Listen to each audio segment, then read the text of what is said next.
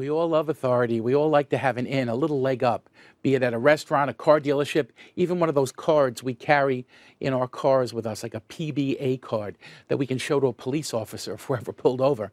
That in is supposed to give us some authority. There's another reality, though, that if we weren't speeding, we would never be pulled over. It's not about the in so much as it is about how we live our lives. And that's so true in the gospel.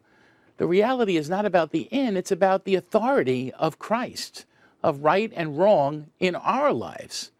Think about getting pulled over. If we weren't speeding, we wouldn't be pulled over. If we broke the law, we deserve to be pulled over. There's no in that really sets us free from wrong in that way. But Jesus is turning things around.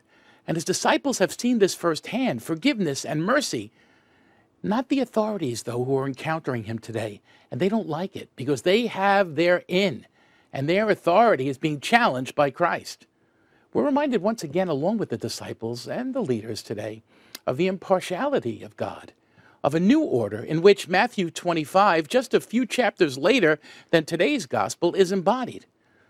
Through our baptism and full initiation into the church, we all have an in with God and with Christ, who indeed is our King and our loving and merciful God.